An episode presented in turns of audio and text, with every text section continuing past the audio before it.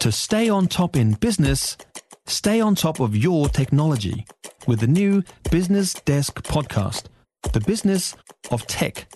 Listen on iHeartRadio or wherever you get your podcasts. The thing about this job is that often, at the end of the day, well, a very truncated working day, to be fair, at midday, I can walk out of the studio and feel like I've achieved nothing. It's not like I've painted a wall or I've collected rubbish and what were full bins are now empty, or cleaned a house. What was dirty and disorganised is now pristine and gorgeous. There is actually nothing tangible to show I've been here.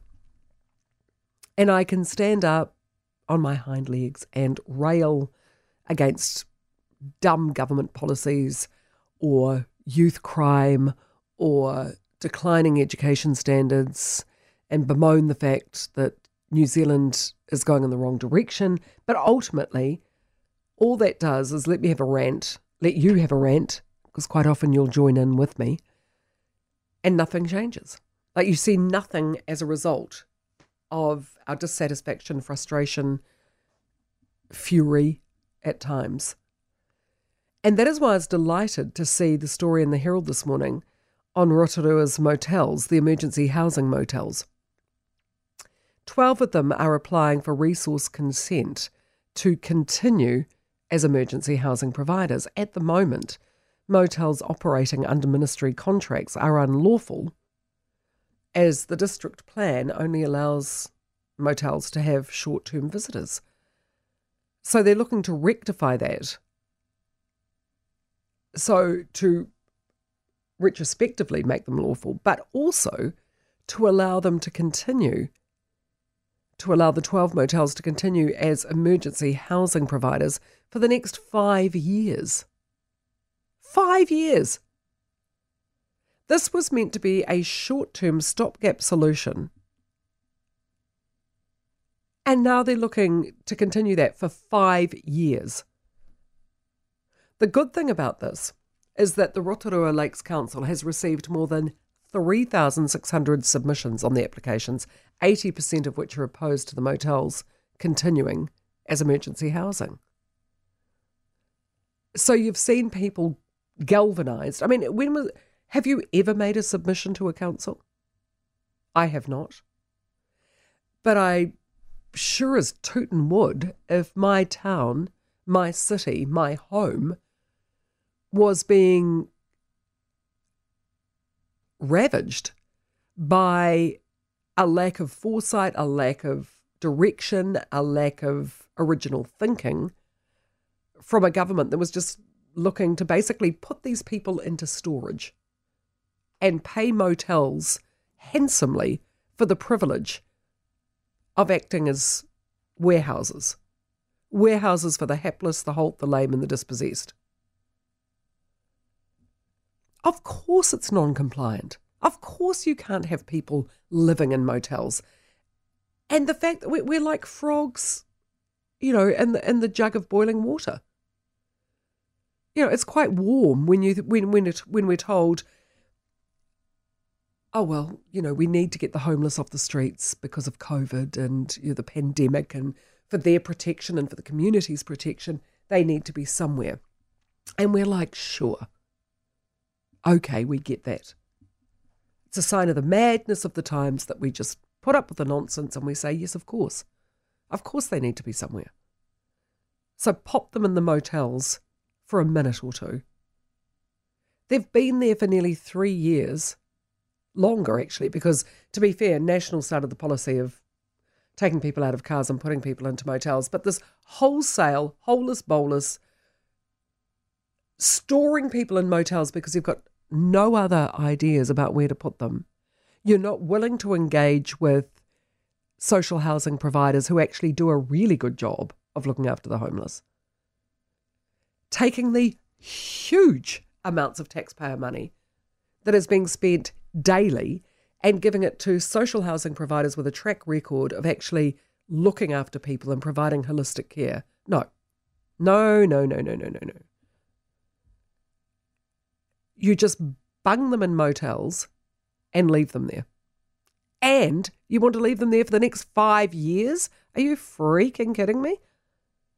We all recognised that during COVID, we needed to put people somewhere where they could be safe and where we could be safe, where there wouldn't be the, you know, itinerant communities wandering around spreading a pandemic we knew nothing about. That is over.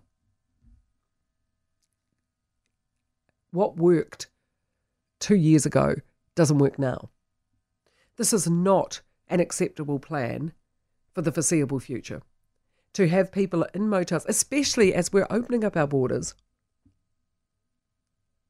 and people need somewhere to stay.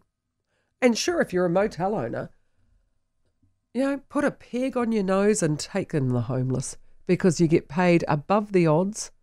Mm, bit of damage. Yeah, taxpayer will pay for that. You've got continued custom. You don't have to think about marketing. Can't really blame the motel operators. At one point, they thought they were seeing their livelihoods vanish overnight, as happened to so many people during COVID. All of a sudden, they're on a gold mine. Probably have to, you know, if they put up with having a ministry contract for the next five years, you wouldn't have to work for the next fifty, would you? So, you know, can't really blame them. But I do blame the government, because that is what they're doing.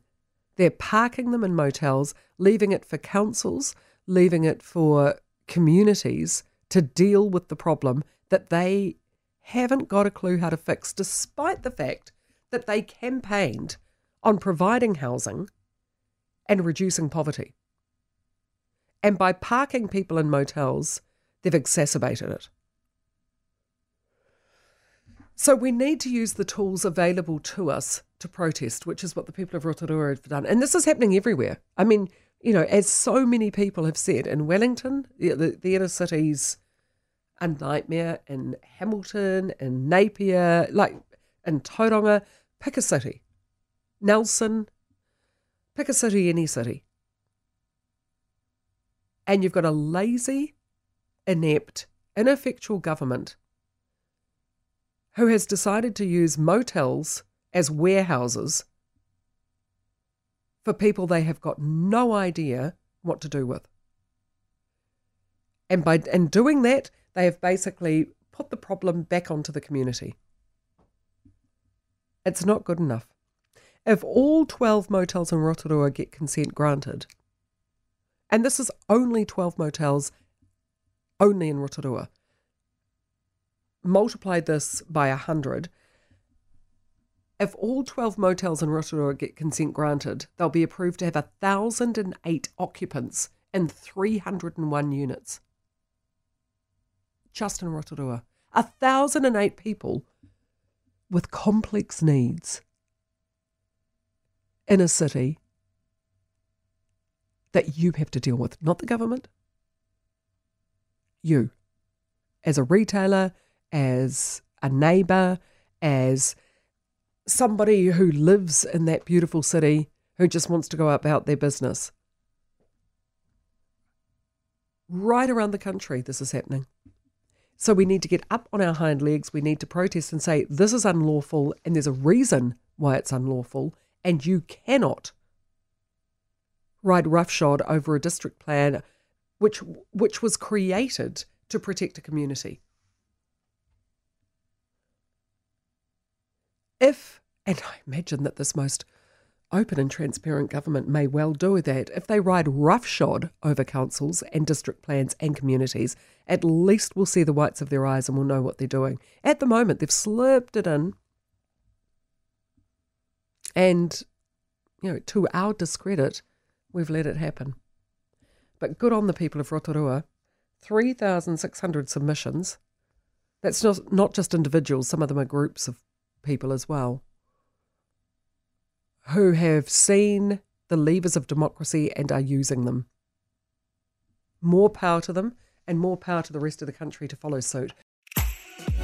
If you enjoyed this podcast, you will love our New Zealand Herald podcast, The Little Things, hosted by me, Francesca Rudkin, and my good friend Louise Airy. We focus on all the little things that you can do to make a positive impact on your life and to cut through the confusion from the health and wellness industry. Join us every Saturday to hear from the experts for all the tips and advice you need. Just search The Little Things on iHeartRadio or wherever you get your podcasts.